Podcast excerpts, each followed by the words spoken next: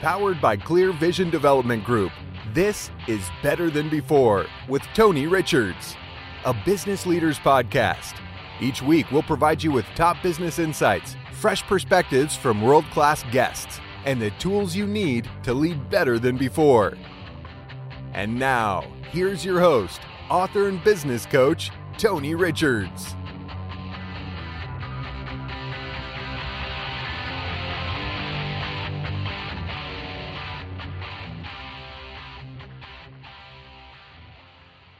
Welcome to the Better Than Before show. This is Tony Richards, and uh, here we are, everybody, in this in the middle of this uh, coronavirus stuff that we've been dealing with here for a few days now.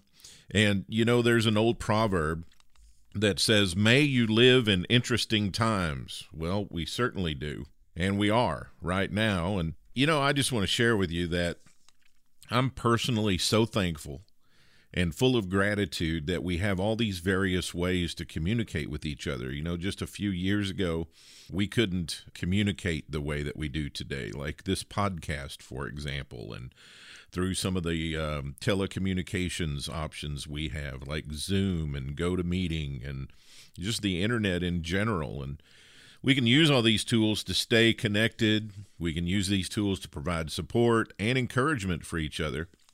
I mean, I won't lie to you. I'm I'm really disappointed that the NCAA basketball tournament was canceled.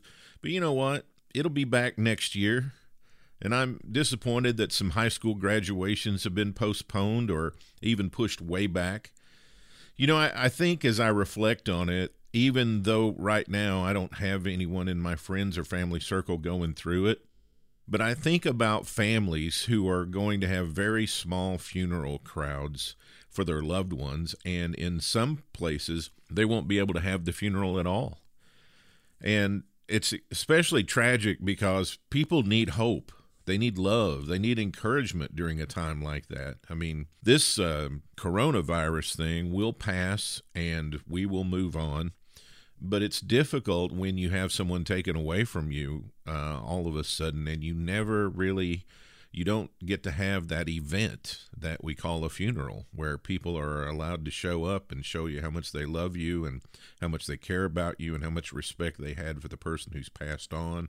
So I just want to tell you that if you were part of a gathering that was mm-hmm. planned, like a graduation party or a wedding or or maybe even one that was unplanned, like a funeral or something like that, find a way to show your support to the people who really need it at this time. And the thing to keep in mind is that this is a natural world, which means in this natural world, nothing lasts forever. Good times don't last, and bad times come, and bad times don't last, and good times come. Viruses and pandemics break out. We get solutions for them, and they pass, only to have another version hit later on. If the sun is shining today, it could rain tomorrow. If it's raining today, the sun might come out. Everything in this natural life and in this natural world is temporary, it cycles through. And yeah, I'm not happy about my investments right now. I don't like looking at my portfolio, but you know what? This too shall pass, just like everything. And that's how I keep my hope and relentless positivity going every single day. Coming up on the Better Than Before show, my guest today is Jennifer Henry, and you're going to want to hear this story. She's a hairstylist. She is a bodybuilding uh, show participant. She is a mindset coach, and she's going to be joining us from Riverside, California today. And if you think things can't change, you need to listen to her story. And I'm really thrilled to be able to bring it to you today. Business people are working overtime these days trying to figure out their next moves in this turbulent time. I'm going to have some suggestions for things that you need to be thinking about and things you need to be doing in your business today. And that'll be coming up in segment three. But coming up right now on the Better Than Before show, Jennifer Henry is next. And Better Than Before is brought to you by University Subaru. You can join us for the Subaru A Lot to Love event going on now. University Subaru, homegrown and proud of it. The 2020 Subaru Forester. The SUV for all you love. Standard symmetrical all wheel drive plus 33 miles per gallon. Standard EyeSight driver assist technology. A spacious and comfortable interior. The best SUV for all you do. Join us for the Subaru A Lot to Love event going on now. University Subaru, homegrown and proud of it. See dealer for details. Are you working twice as hard but enjoying fewer rewards? Maybe you're highly accomplished, but you just can't seem to break through and make the next big move. Or you run a business that has begun to grow stagnant. It doesn't have to stay that way. Even the best leaders have felt as if their careers were spiraling out of control, but that's when they had to lead and lead big. Tony Richards' new book, The Big Idea 52 Ways to Be a Better Leader Now, will help launch you forward in leadership. Learn how to take charge and lead yourself, lead others, and lead your company. Purchase online today at Amazon, Barnes & Noble, and our website, clearvisiondevelopment.com.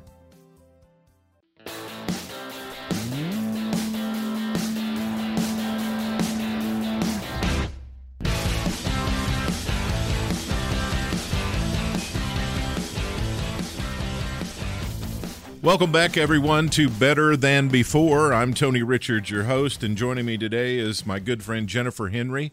She's joining us live from Riverside, California. She's 35 years old. She's in her 10th year of lifestyle recovery. We're going to talk more about that. 10 years ago, she had to make some serious decisions. She says she had to keep digging her own grave or to choose life, and she decided to choose life. Ever since she has been on a journey of healing and transformation since that day, she owns two businesses today. She owns her home, and she has loving, healthy relationships with her fiance, her friends, and family. But most importantly, she has a great, healthy relationship with herself. She's found a healthy balance with all the important things in her life. She set boundaries to keep that balance in place and to hold herself accountable for her own decisions every single day. She finds her purpose today in helping others to find their purpose. And she has the pleasure of helping her clients find the best version of themselves in mind, body, and spirit. She says, without purpose, without direction, we end up being lost. And we don't have to live like that today. Even in these times of chaos and uncertainty, we can choose life. And she has chosen a better life for herself. She's become a mindset uh, shift expert. And that's primarily what I want to talk to you about today. Jennifer, how are you? Wow, after an introduction like that, um, you know, I know that I sent that to you for you to read, but reading it back, I'm like, wow. Yeah. Okay, yeah, that's that is. I mean, it's a great description. How did I do? it's a very elegant way of saying it, though. okay, good. Well, I'm glad I did well by you. So, uh, you you recently posted a, a, a Facebook video that I want to talk about, but first, how uh, you live in Riverside, California? That's right outside L.A., right? Right, about an hour. Yeah, and so the West Coast, I believe, uh, is is that where the coronavirus kind of showed up in America first? You know, I feel like New York was, I think, one of the first, but California was also one of the first, uh, Southern California, because, well, anywhere where it's really densely populated and there's a lot of contact, um, closer neighbors, then you're going to have more exposure. Yeah. Well, I know, especially I think in Washington State and Oregon, uh, California, there's a lot of early breakouts of the virus, and we just had our first confirmed case here in Columbia this past week, and uh, unfortunately, the first case passed away. And um, we've had other confirmed cases in Cole County and several since then. But, you know, I think this is a time where people really have to take control of the mind and their thinking. And that's one of the reasons I wanted to have you on today because your story is so awesome uh, and and how you turned things around for yourself um, in in difficult times. You know, I was wondering, were you born and have you lived your whole life in California? Yes, sir. Okay, well, you can probably tell I'm from the South by a, ever so slight accent, but um, I was wondering because in your video it made me laugh because you said I could go down any number of critter holes and I thought critter holes. That sounds like somebody from the South, but I think she's from California.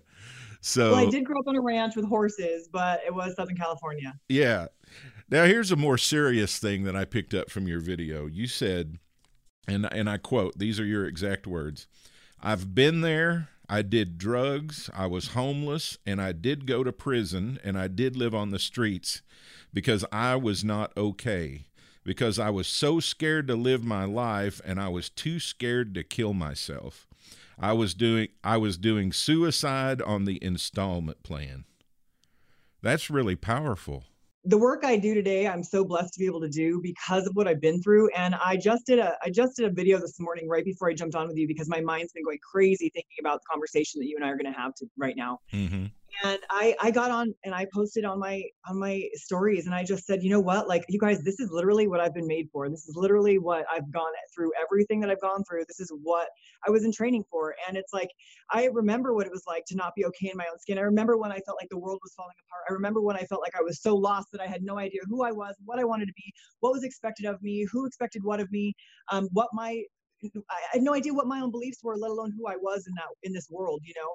Um, and and i remember there's um you know and i, I posted on stories as well like you know whether or not you believe in the bible or whatever you believe in the bible has been written and it's a book. And in philippians 4.12 it says you know just before 4, 4 413 where it says you know you can do anything through through christ. But before that it says you know i have had everything and i've had nothing and i've learned how to be okay with or without. Right.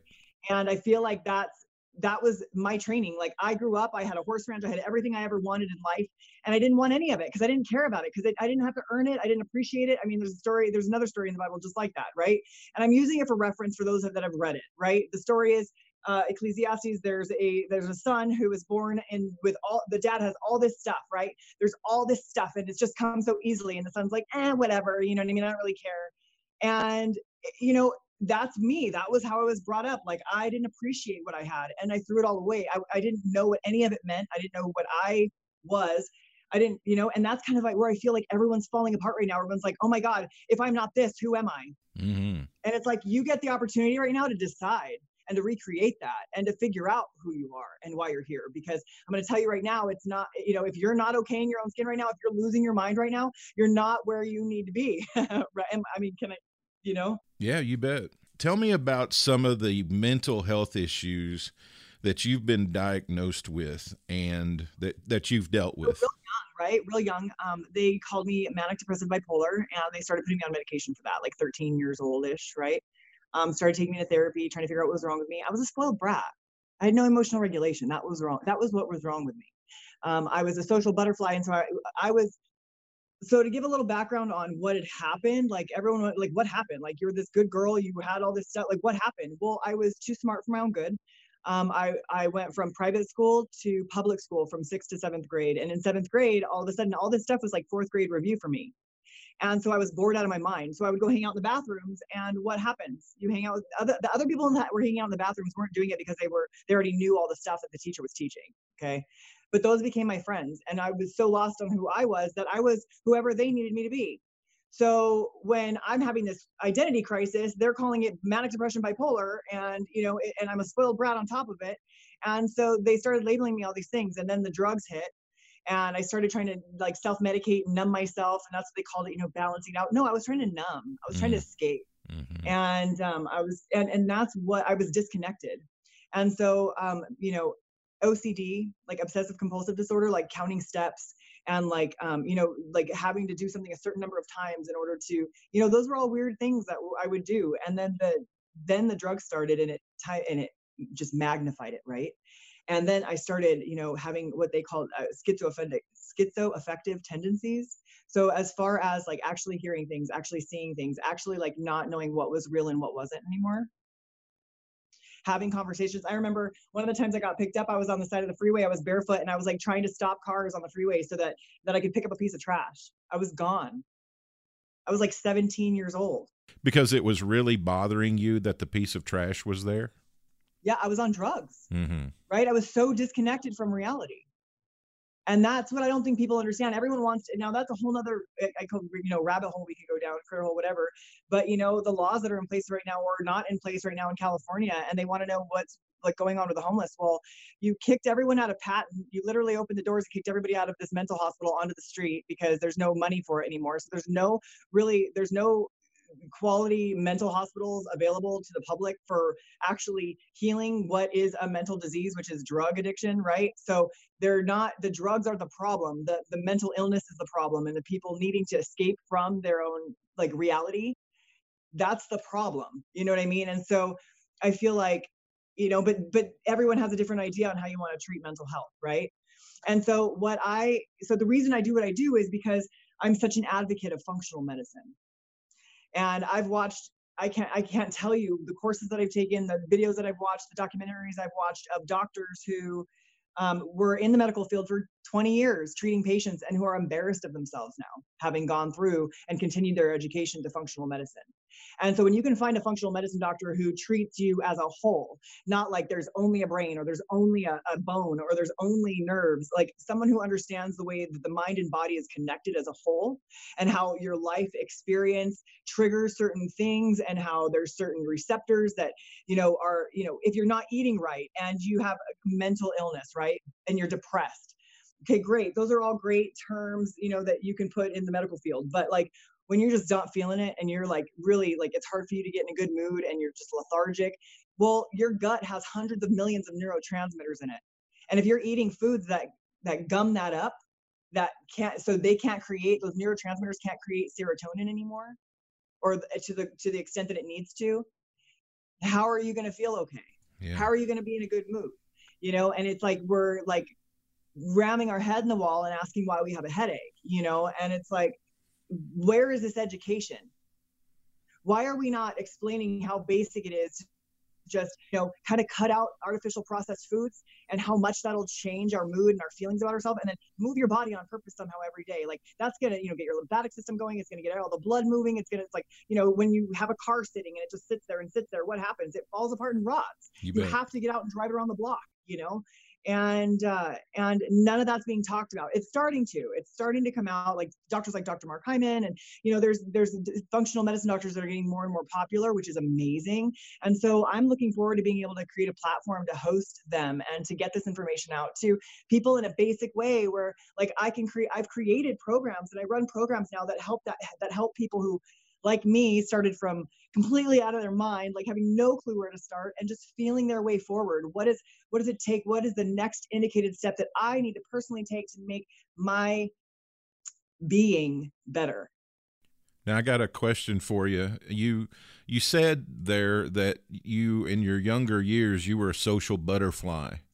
But I mm-hmm. know you've also said that you have social anxiety. How does that how did that happen? So in my younger years I hadn't been gang raped. In my younger years I hadn't been left for dead. In my younger years I hadn't been held hostage. In my younger years I hadn't had like a car stolen from me from a 9-year-old who gave her keys to my her uncle and the uncle stole my car. I mean like the shit that would go through my head like I didn't I didn't know people like that really existed outside of the movies. Mm. And as a 16, 17, 18 year old young white girl on the streets of like like people who had just you know come across and you know people who were not didn't even speak my language literally who could speak a whole other language around me and i didn't know what was going on and it was a different lifestyle you know um, I remember the difference in the lifestyle between when I went south of the border and when I I grew up, right? Like people didn't hustle their kids. People didn't. I mean, it was just a there's completely different people from other places, right? Even just across the country or in different parts of the state, they have different belief systems and different mor- morals and different values of what is okay and what isn't okay.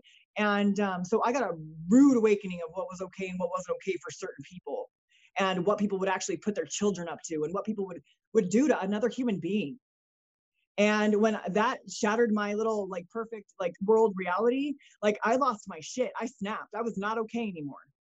And that really was where everything kind of fell apart for me. I was in and out of mental hospitals. I was not okay. I was the dirty girl that you saw like walking around talking to herself twitching with pee all over herself and dirty like hair. Like i was that girl. And like i don't think people understand that that was really actually me out there on those streets mm. you know? And i see it. And i'm like what are they allowing to happen right now.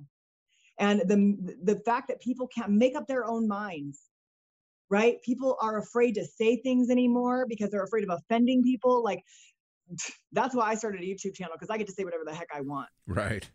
You know? Right. and i get to tell my story of my reality of what's really going on. And you know a lot of my stuff gets censored but that's okay because i'm going to keep telling my story and people are going to know that it really doesn't have to be the way that it is for them right now. What they're thinking has been programmed into their brain. They get to decide for themselves what is their reality.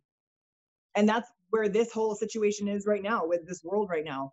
Like there's fear and there's faith and there, there's only two things. You can either have faith in the fact that you are going to be okay no matter what right? Like there was a point in transition in my life where that transformation started where i realized that you know what I have nothing. I have no one. All my family has disowned me. All my friends have disowned me, you know, um, and I have nothing. But yet here I sit, still with breath, still okay. Now what? Yeah. You know, there are people out there who have this philosophy that, well, a little fear is good for you or a little fear is okay. It's actually not okay. Um, you know, it's paralyzing and it's debilitating. And I'm kind of curious, how did you go from uh, for another thing I didn't mention, but you you own a hair salon. You're you're a hair person, and you also are a coach, but you're also a bodybuilder. How'd you go from this situation where you were living on the streets, you were on drugs, you had all that, and then you developed the social anxiety, and you just defeated that and went into this bodybuilding competition thing? So it's like the whole in between right the course of that three years where um, you know I, I got arrested i went to prison. Um, i did a term i came out worse than i went in because the recovery system in the program is broken or in the prison system is broken. It's just now starting because of trump and i'm just putting it out there regardless of who like i said being completely in the middle i'm just saying a lot of programs have been approved and funded because of the um, recidivism programs that are being put in place uh, because under Trump. Mm-hmm. And so, you know, there's a lot of focus going on that right now, which I'm so grateful to see. Um, there's a lot of funding, but now all the funding appropriately is being, uh, I mean, a lot of funding is being pulled out of everywhere to fight this crisis right now. But, um, you know, before that, um, and uh, so I got out worse than I went in. I went into Chowchilla. I stayed uh, nine months in Chowchilla. And then I was released. I was out 67 days. My family lost our childhood home, and I couldn't deal with that because I still had no coping skills, and I was still completely now worse, like I said, that I was before I even went into prison. And so I said I'd rather be on the streets than live anywhere but in this house. You know, that was I was coming home to what I thought was going to be a solid foundation, and it turned out we were losing our ranch because of that was during the crash. So, long story short, I go back and I'm in jail this time. And I had a, a spiritual awakening while I was in jail. Um, and for me, that is when I realized, like, wow, I'm at my bottom. It literally could not get worse than I'm at right now, except for death. Like that's that's literally the only thing that could happen worse. And I was I would crave that. I would ask for that. I would pray for that. Like if you pray if, for a person who never knew how to pray, I was seeking death, but I was too afraid to take my own life. And so that's, mm-hmm. I just didn't want to be. I used to yell at my parents for not, like, I hated being born. I was so mad about it. And uh, that was a really, I mean, I think about that and that's really sad. It's sad to live life like that. And uh, that's why I couldn't. And so this last time, I that's when I made the decision in prison, and I started working on the STAP program. And when I got out of the STAP program, which is substance abuse program, so out of the STAP um, in prison, and I went down. So I was down here in Norco at CIW, for 17 months on a 16 month term because I, um, you know, it didn't look perfect. And I still got in trouble when I was in there. And I had to bump my head a couple more times. And I was bringing drugs into prison and I was doing stupid shit. And I was, you know, and I had to get caught again. And thank God I got caught while I was in there because that's when I got to make that decision was, you know, I'm either going to do this for the rest of my life and die this way, or I'm going to do something different. And I chose you know, I'd hit that wall. So I turned back around and started running the other way. And that's kind of what happened for the last 10 years I've been, I've been, you know, and I've learned how to stop and slow down and, and to take, a, you know, not to expect too much of myself, to just eh, to know what I'm capable of and just continue to take that next indicated step forward. So I went to rehab. I was in an inpatient rehab after that 17 months in prison. And I was in a program called New Hope. And New Hope totally saved my life it taught me a lot of behavioral and cognitive therapy. And, um, but when we started that program, oh gosh, I was on so many meds when I came out of prison. I was on so, I was on like seven different meds. And I remember it was like a month or two in, and I had missed, it was Saturday morning, and I had missed my dose again from the nurse. And there was, you know, certain times that we were dosed our medicine. And I had medicine three times a day, and I missed no, twice a day. I'm sorry, at this point, twice a day. And uh, I had missed my evening dose and my morning dose. And it was like 11 o'clock on a Saturday. And I was curled up on the couch outside the med room, detoxing off my meds. And I knew that I did not get clean to feel like that. Mm. I was miserable, like I was coming off of opiates because I was coming off of benzodiazepines. And um, so it was like I was coming off benzodiazepines. And anyone who's been through that knows it's not a pleasant experience and you should be at the hospital doing it. You know, that's why they put people into detox for four to seven to 14 days. You know, same with alcohol because it's dangerous.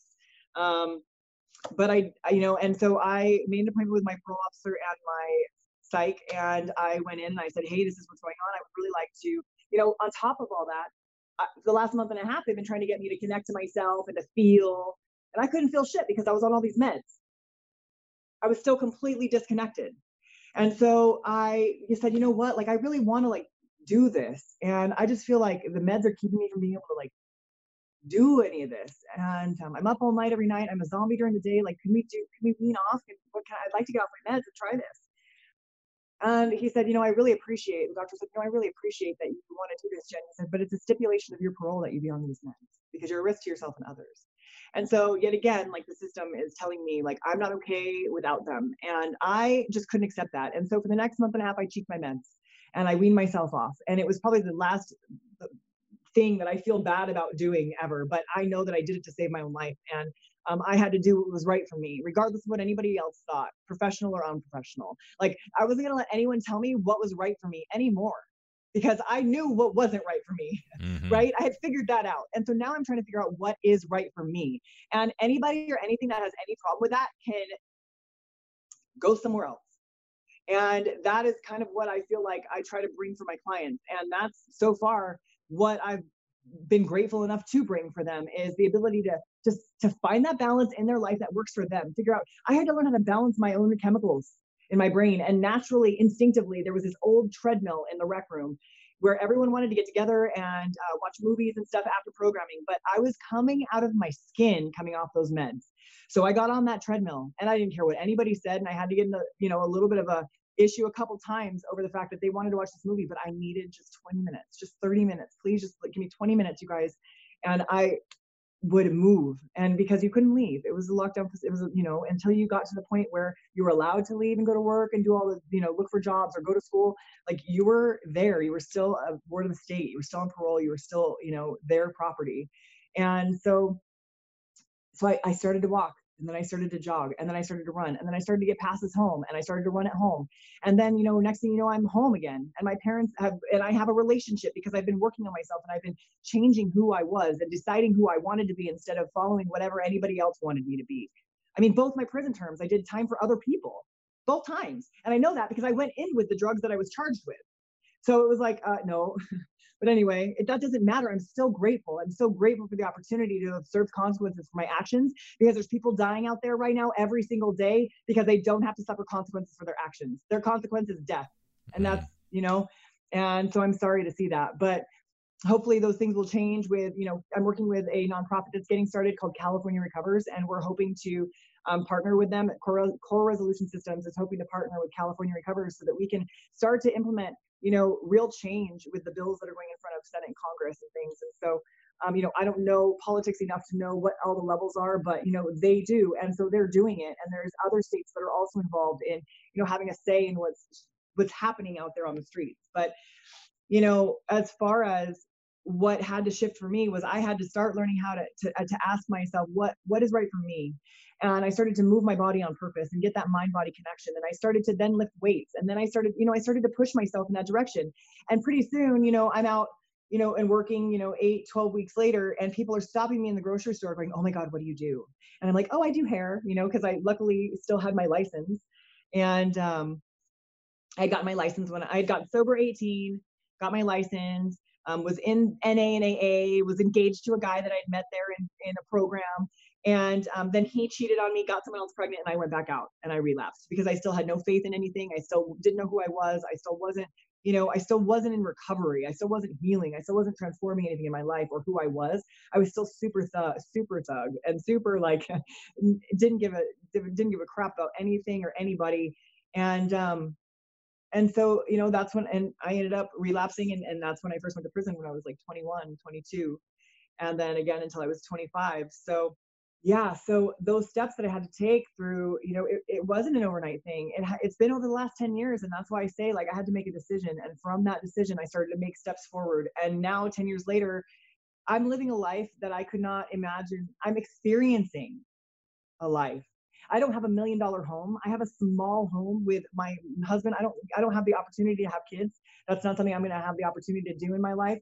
And you know there's a whole nother thing that I've had to deal with and, you know, get the shame from other women of, you know, you should have kids. Okay, well, let me know when you can have one for me then, you know? So, you know, those things are, you know, those are things in life that, you know, I make the most of what I'm able to, to have. I make the most of what I'm able to bring into my own life. And, you know, if I get the opportunity to smile at someone during the day, like I'm going to smile even if they give me the sourest look, right? Because it feels good to me not because like I feel obligated or because it's the right thing to do, because it feels good you know i'm able to give back and do workshops and do free stuff for people because it feels good. But you know i also am worth investing in as a coach right? You and bet. so that i think was my biggest my biggest problem was who am i right? That mindset work. And this is where i'm really looking forward over the next few weeks to start a mastermind or start programs around um you know like getting back to basics and deciding like I am worth an investment. I am worth like the knowledge that I have, the experience that I have is just what my clients need. And the experience that you have, right? Is just what your clients need. If right. that's what you're looking for. If you're looking to, to make it like whether it's you're a teacher or you're an old welder or you're an old whatever, whatever, whatever you've been doing for the last 20 years of your life, like you're an expert at that. If you're a mom and you've been raising kids for the last 20 years and you're not doing that anymore, like you know what's worked and what hasn't worked. Like you get to share that experience and you're worth investing in for that experience. Like whoever you are, whatever you've come from. And I just happen to love working with people who have come from nothing, right? Whether you had everything and lost it or had everything and lost it a hundred times because of the recessions or whatever, um, you know, if you've lost everything and had to scrape and crawl and become who you are today, like there's there's worth there and there's value there and you know you have the opportunity to be able to share that experience so um, at a time when we're all going virtual, you know, this is your perfect time for sure because you know at this time where we're all going virtual, it's it's so needed because we're going to need that human connection. What kind of advice do you have? I mean, you got all this experience about dealing with tough times and dealing with tough emotions and dealing with tough people around you. I mean, some people having a hard time right now, and and there's there's some tough stuff going on. Um, and and even if it is or it isn't, you know, people it's what they think about it that's important. So, what kind of advice would you have for people uh, that you know are listening to us right now that they're just having a hard time maybe keeping it together during this this time with the virus and with the economy going into some gyrations and some different things?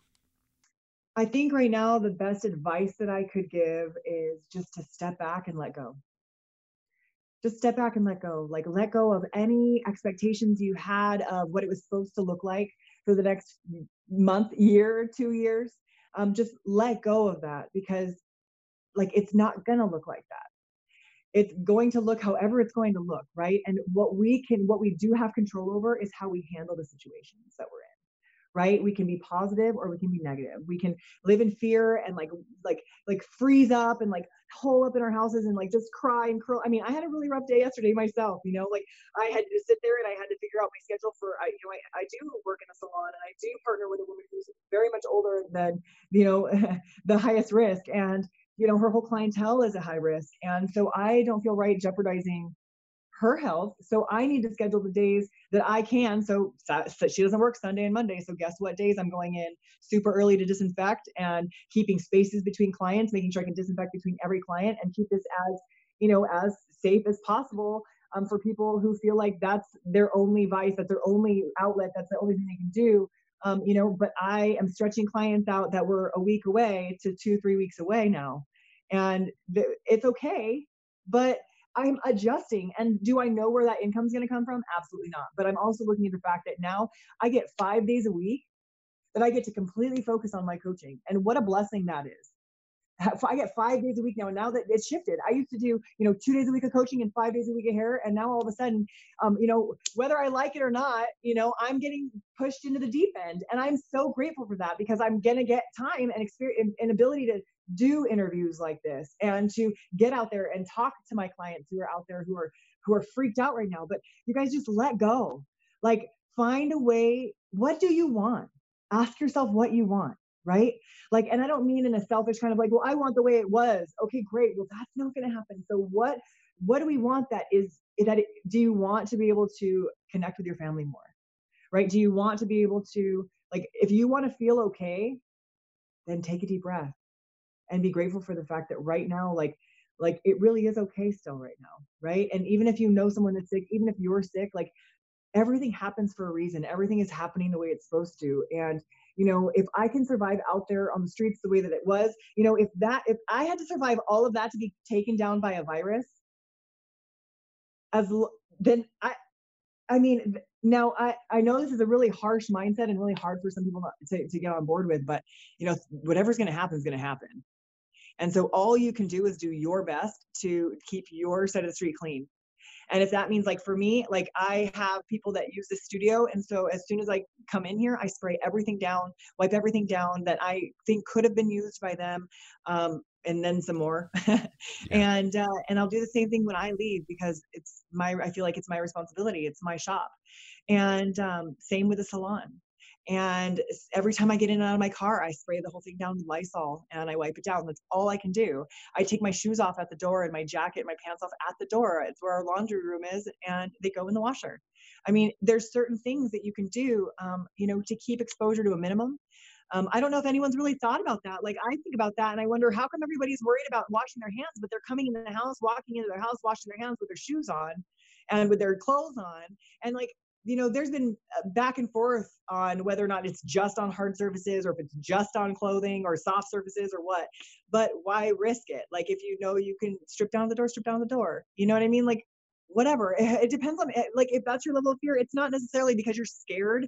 It's just being precautious. It's just taking precautions, right? That's right. And do, so, I mean, what would what do you think with all this? Well, certainly. I mean, I think I think one of the um, most difficult things for people is people who have a tendency to want to control things.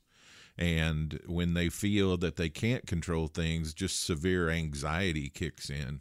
And I think your advice about learning how to uh, realize that you really don't have a lot of exterior control. The only thing you really have control over is yourself and and I think you do have a choice in how you think.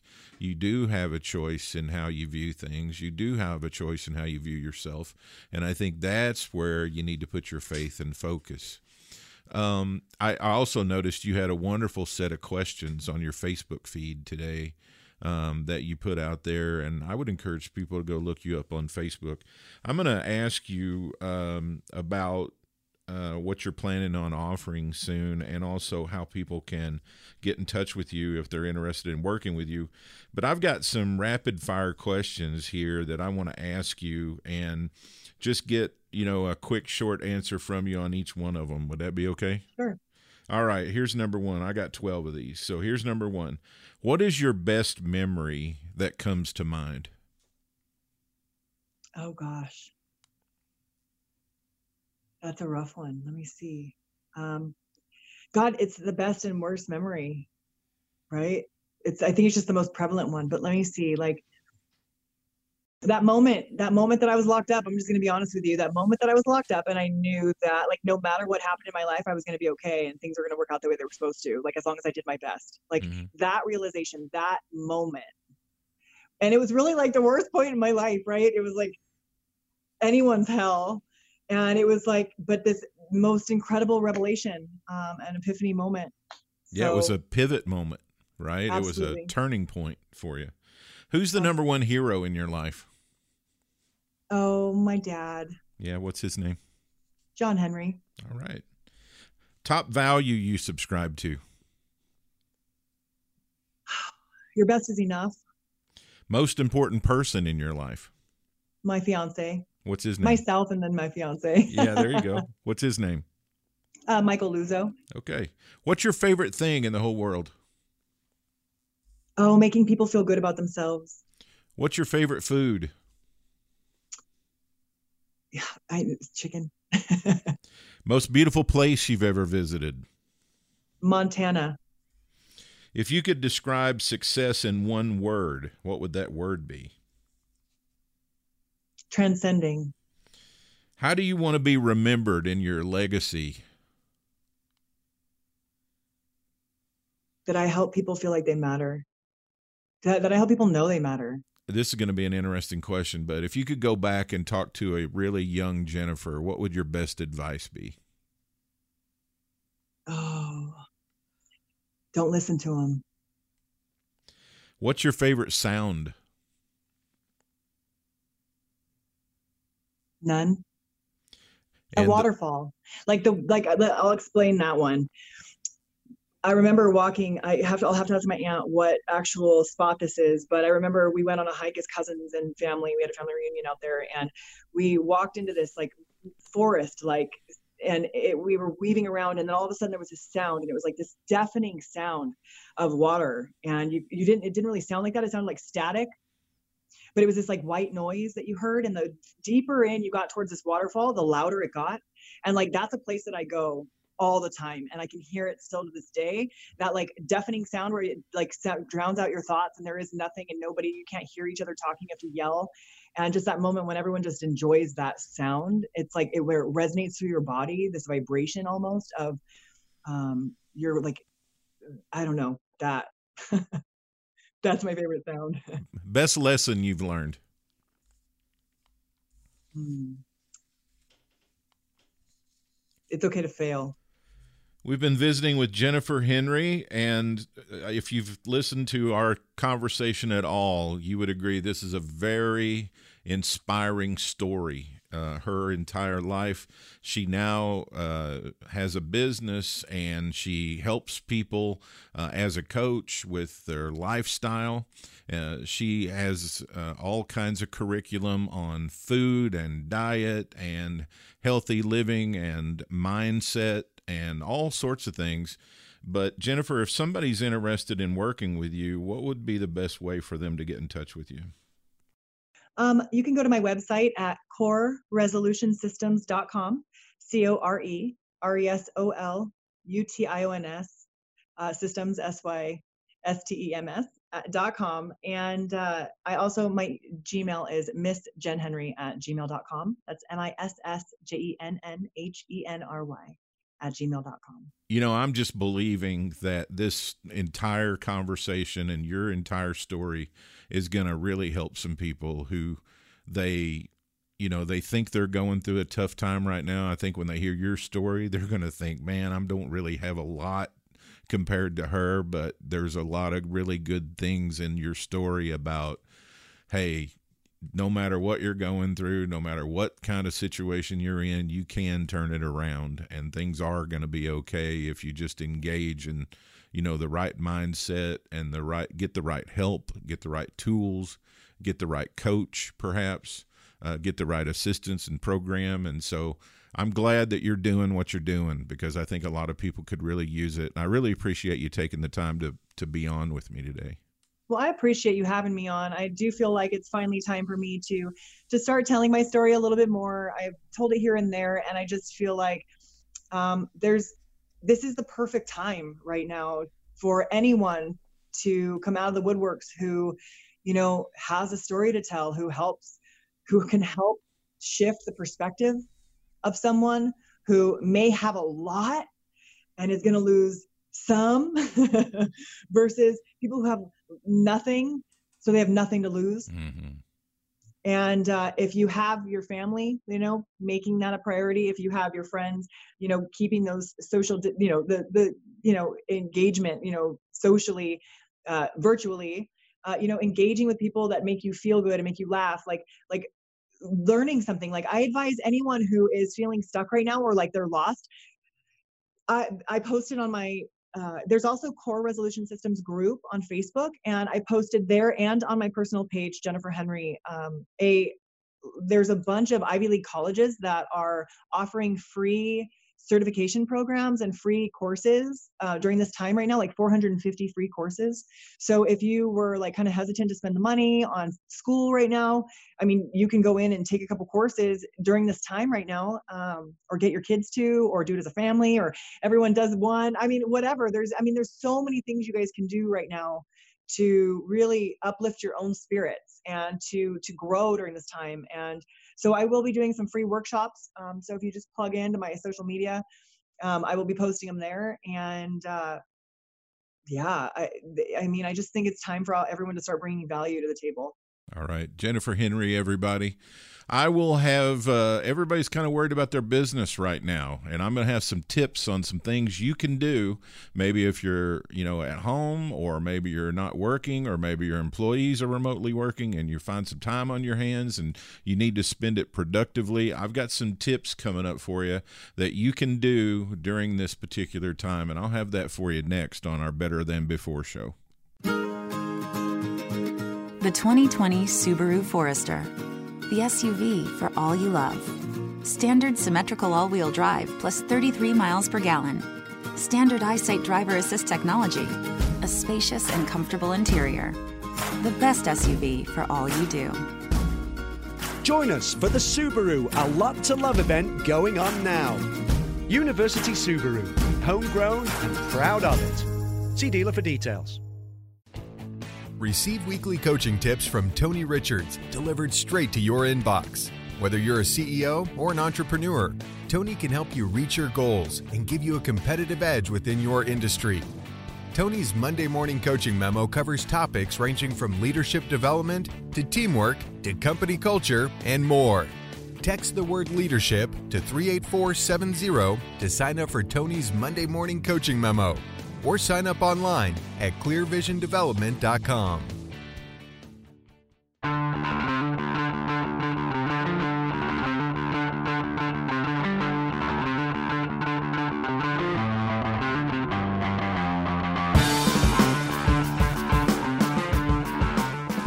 Welcome back to the Better Than Before show. I hope you uh, enjoyed getting a perspective from someone like Jennifer Henry, who has been through a lot of stuff. I mean, that was a lot to process just listening to her tell her story and listening how she got through some of those things and the things that she is doing now to keep herself in a healthy and positive perspective. And, you know, you ought to listen to that a couple of more times, I think. And uh, we're so glad to have had her on uh, today. And we're going to keep looking for people like that as long as this partic- uh, particular crisis is going on, we're going to find people to talk to that are positive, who've overcome things in the past, and people who can provide suggestions on how you can deal with your own personal trauma, whatever that is, as we get through this situation and we move on to better days.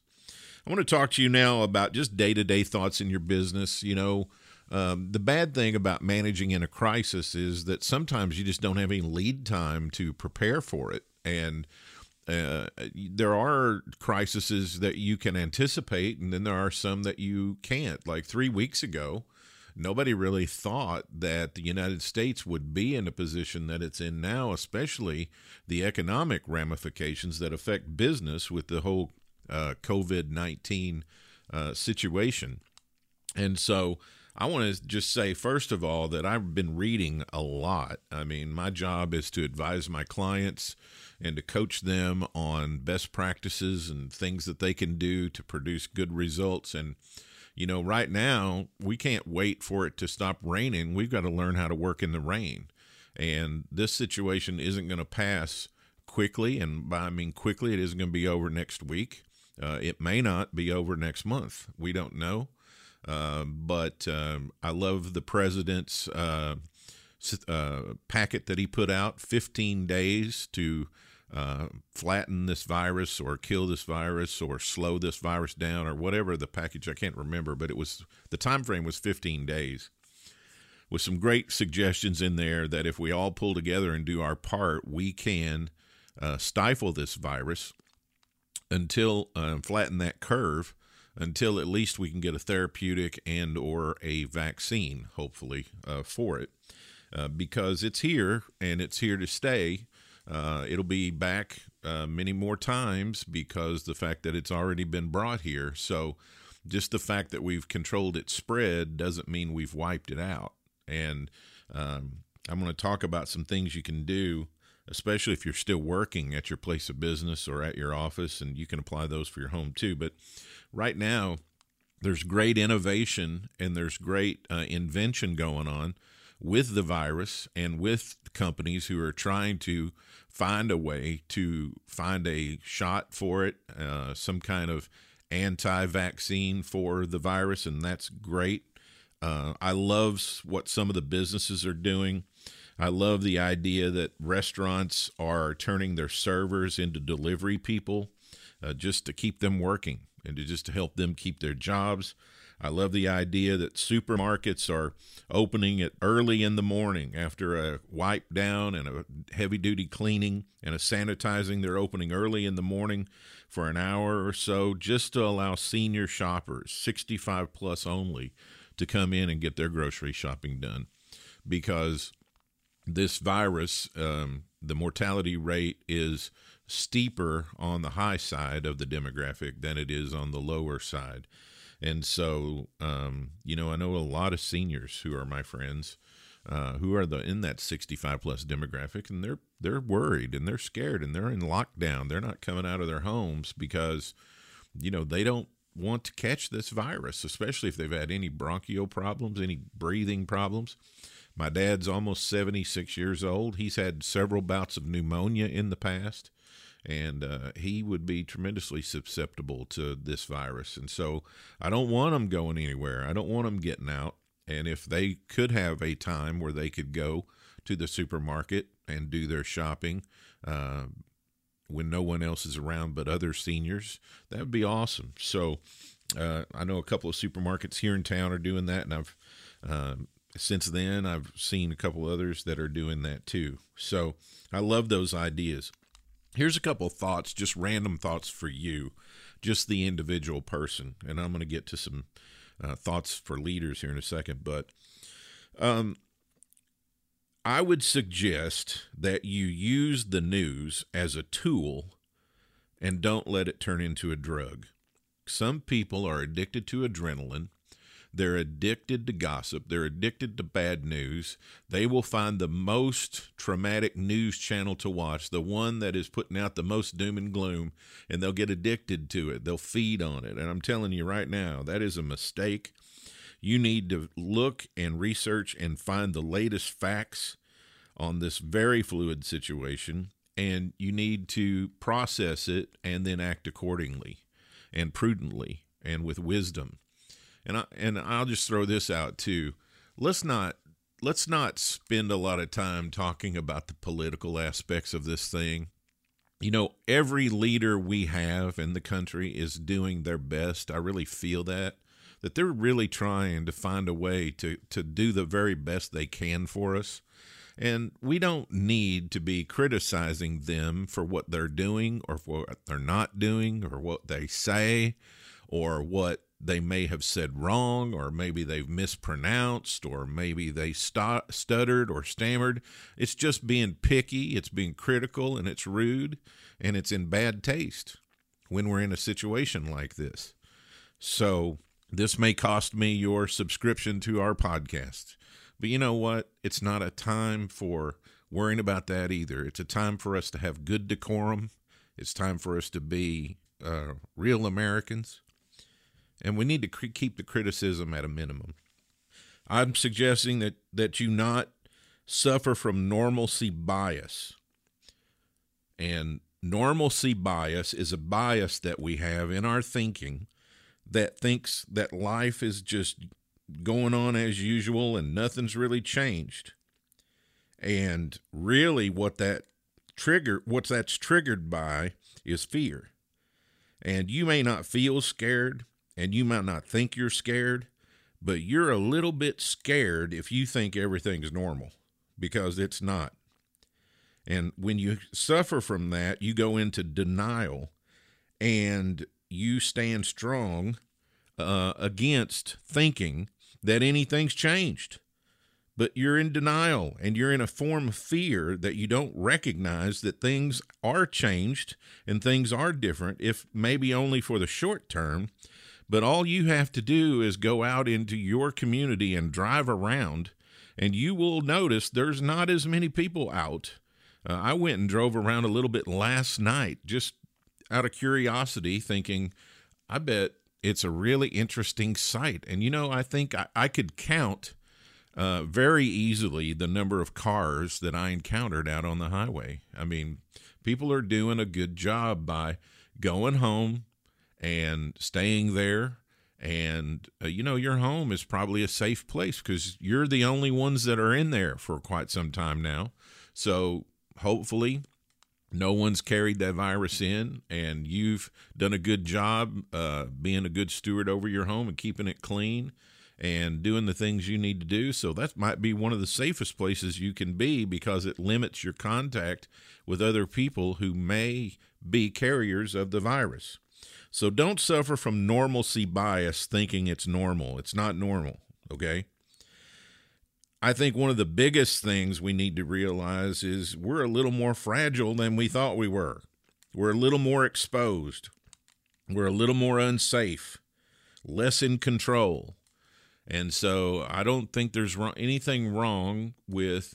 I mean, I'm a, I'm a, if you've listened to this program very much, you know I'm a guy of balance. Okay, I don't like to go too far one way or the other, and I don't think you ought to run around screaming saying the world's coming to an end. And I also don't think you ought to walk around saying, well, this is all just a bunch of hooey. I think you are to be prudent enough to be somewhere in the middle where you do your due diligence. You live your life, of course, but do your due diligence to make sure that you don't participate in getting it and you don't participate in helping spread it. And you are supportive of those who are trying to do their best to help us. I'm going to suggest you get a little more rest. When the sun comes out, the sun was out a little bit yesterday. You need to get a little bit more sun. You need to take in that sunshine, to get that vitamin D. That'll boost your immunity system. Vitamin C boost your immunity system. I was talking to a physician yesterday who's a friend of mine. He says elderberry is an excellent uh, booster of your immunity system. You need to drink more water, stay in touch with friends. Uh, that's the great thing about technology. It allows us to stay in touch with people, video chats, uh, Facebook, Google, all these things have these communication tools and these connection tools to keep us from going into too much isolation and too much disconnection. And and not only that, but you need voices. You need voices of positivity, you need voices of hope, all those things in your life right now. All right, let's talk about some safety basics. If you're still working and you're still going into the office, uh, or you're still going into work where there's other people. If you're working from home, I guess these could apply to you also, but these are some things that you could utilize. Before you go in the office, you know, you need to wash your hands with soap and war- uh, warm water for at least thir- uh, 20 seconds. Before you go into the office, wash your hands with soap and warm water for at least 20 seconds. If you leave the building and you come back, do the same thing. Wash your hands, make sure you're not carrying a virus into the environment. It lives on surfaces for a limited amount of time, a couple of days. So you could transmit it from you to a surface. Somebody else could come along, sit in that same area, and, you know, contract the virus just because you left it there. And you may not even know you have it, or you may not even be feeling bad, or you may not be even recognizing some symptoms but my understanding is that could be very common, and you could be still carrying the virus and not know it. Uh, you could open doors with a closed fist if you can. Do your best not to touch surfaces. I watched a lecture last night. It was only about 14 or 15 minutes long uh, about the coronavirus. And I guess, like all flu based viruses, the way you get it uh, and and you know the way it's transmitted to you is through your breathing. So when you touch your face with contaminated hands, then it goes in through your nose or your mouth, and that's how it enters into your body. So I'm going to recommend you get a, a, saline solution nose washer. Keep your uh, nasal passages sort of disinfected and clean and, and healthy. And um, switch on lights with your knuckles. Uh, don't eat food at your desks. Eating at your desk is a good way to spread germs to your keyboard, your mouse, and your computer. If you've got a laptop, you could be carrying it from your workspace to your home space and vice versa if you're doing those things. Also, um, and everybody's heard about social distancing, but let's just say it again. You know, refrain from shaking hands and no hugs.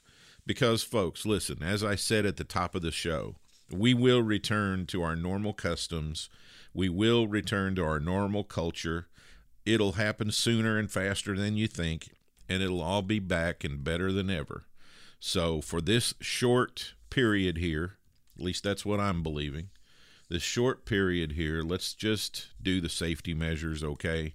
Let's just limit our physical contact. Let's just do our due diligence to make sure we're not participating in making the situation worse. But let's be full of hope and caring to make the situation better. And let's be an encourager. All right, leaders of businesses, here's your personal checklist. Put your own oxygen mask on first. You've heard me say that for years. And essentially, that's what the airline tells you, right? When you run into turbulence or you run into an emergency on an airline, they tell you put your oxygen mask on first, then assist others with putting theirs on. This is one of those great situations for that analogy.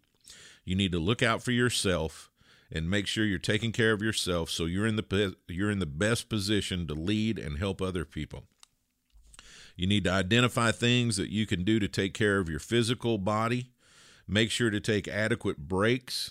I mean, I've got a couple of CEO clients that here to- toward the end of last week, they were getting pretty fatigued and pretty tired because you know the stress of the situation plus they're working overtime to communicate and they're working down their to-do lists and they're really really focused and that takes energy right? So they were pretty tired by the end of last week. So you got to make sure to schedule some breaks for yourself during the day so you can just get away by yourself for a little while and refresh yourself and walk around a little bit.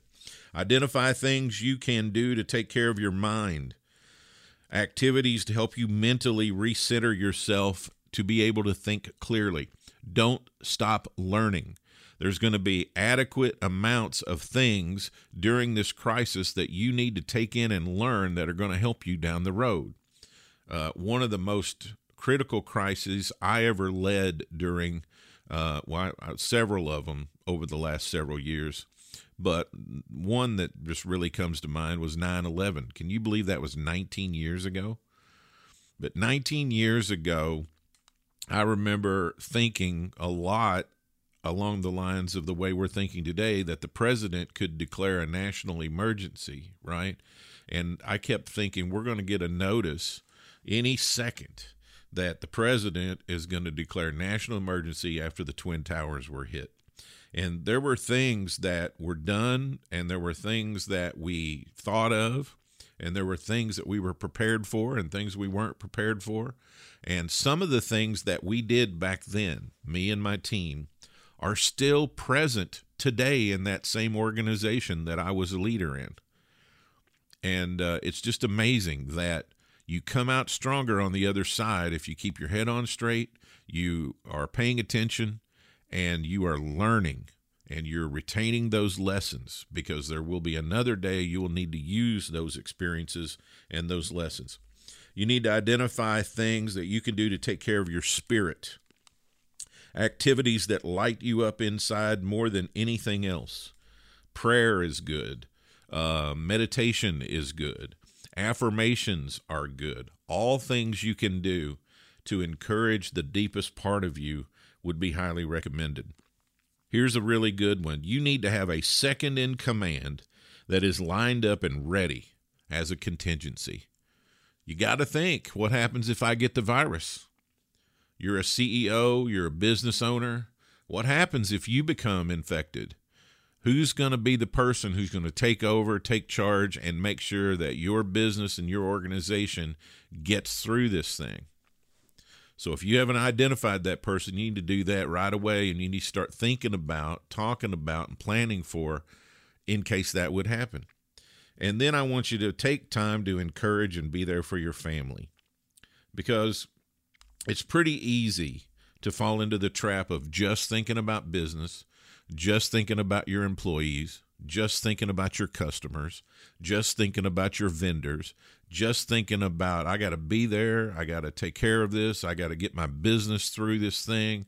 Uh, we got a lot of jobs at stake. We have a lot of stuff at stake, and you can forget about the people who are at home who are depending on you to come home every night and take care of them. So don't forget to take time to encourage and be there for your family because they need encouragement and uh, they need your support. Now, here's some big things that you really need to take into consideration. Number one, communication. You need to be communicating with your employees every single day, at least once a day. Email's good, but they need to hear your voice, and they need to hear your voice be positive and full of hope. You need to include your customers in some of those communications. You need to make sure include your vendors in some of those communications because everybody's worried about hey is this going to continue to be my customer? Hey is this place still going to be there for me? Hey am i going to be able to get this? Uh, hey are they going to be able to solve the same problem for me now in the middle of all this stuff that they solved for me before all this happened? You know? And uh, so you need to be communicating with them and uh, that's going to take a lot out of you because you need to be up and you need to be encouraging and you need to be positive and you need to be the voice of reason and collaboration and hope. And um, you got to lead people through this whole thing and steady the ship and bring it through the storm. Another thing you need to be working on and thinking about and, and, and have on your uh, pad written down is what's your travel and work from home policy? What travel policy have you put in place for people? Where's the work getting done? Are you having people come to the office, work from home, or some combination of it?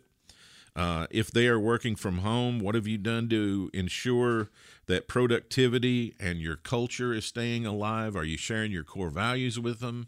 Are you reminding them of the core purpose of the organization that this is our purpose and people are counting on us more than ever. So we've got to be engaged we've got to be focused and we've got to be working. Now you need to also be focused on your financial and resource planning. So what planning have you done or you're in the process of doing it now in preparation for a more prolonged business slowdown what if your revenue decreases 15%? What if your revenue decreases 30%? What if your revenue decreases 45% or over 50%? And you need to be doing that math. You need to be doing those calculations. What adjustments do you need to make if you're down in any of those four uh, situations and KPIs that I just mentioned? You know, what expenses do you have? You need to categorize those as essential to operation. These are, you know, nice to have, and these are absolutely non essential that we could drop if we have to. You need to be thinking about that. Uh, and so you can get your cash flow in line with whatever your drop in revenue is going to be so that you have enough cash flow to be able to, to survive and you have enough liquidity uh, we call it, you know, gas and fuel in the plane to be able to make the trip and have a safe landing. So you need to be doing that financial and resource planning. I would put a, I, I tell you what I did. I put a line in my financials that I work on. I did a lot of work on them yesterday and I worked on them some this morning.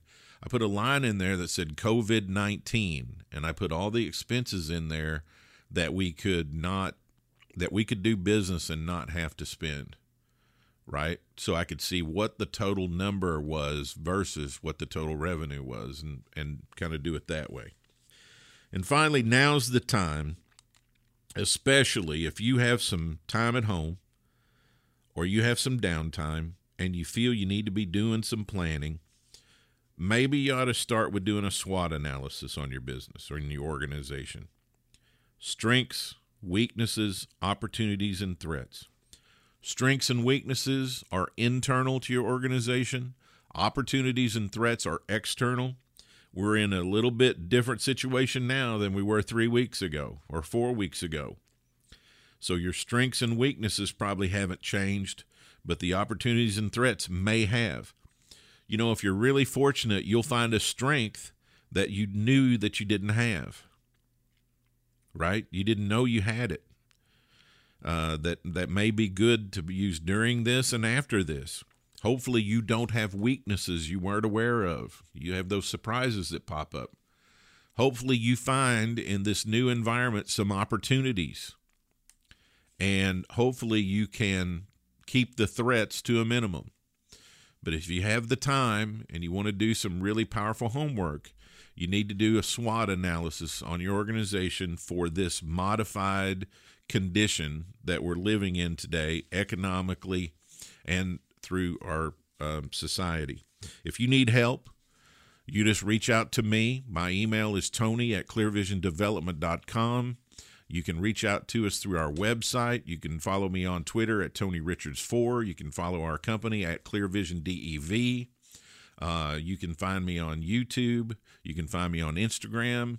Uh, I'm gonna, I have done and gonna be doing some Facebook Live videos with some of this same kind of information on it, because now's the time for everybody to pitch in. Now, if you have a resource, if you have something that you can give to people that would be helpful, Last Friday, I wrote a blog called uh, Leading Well in Crisis. Uh, Saturday in the Columbia Tribune, I had an article about a business checklist, more extensive uh, and more detailed than what I just went over here. Uh, Mondays, uh, we had the mor- Monday morning memo uh, on Monday that had a complete list of things that you need to be working through and thinking about with your team in this situation. And today we have our podcast. So we are leveraging everything we can think of to possibly get you some information and to be of help to you during this time. Well, that's our show today. Better Than Before is brought to you by University Subaru. Join us for the Subaru A Lot to Love event, and it's going on now at University Subaru, homegrown and proud of it. You hang in there, you stay full of hope, peace, joy, and love this is Tony Richards reminding you that everything gets better when you get better. Thank you for listening to Better Than Before with Tony Richards, a business leaders podcast powered by Clear Vision Development Group. For more resources from Tony, visit clearvisiondevelopment.com. Join us next time for another episode of Better Than Before with Tony Richards.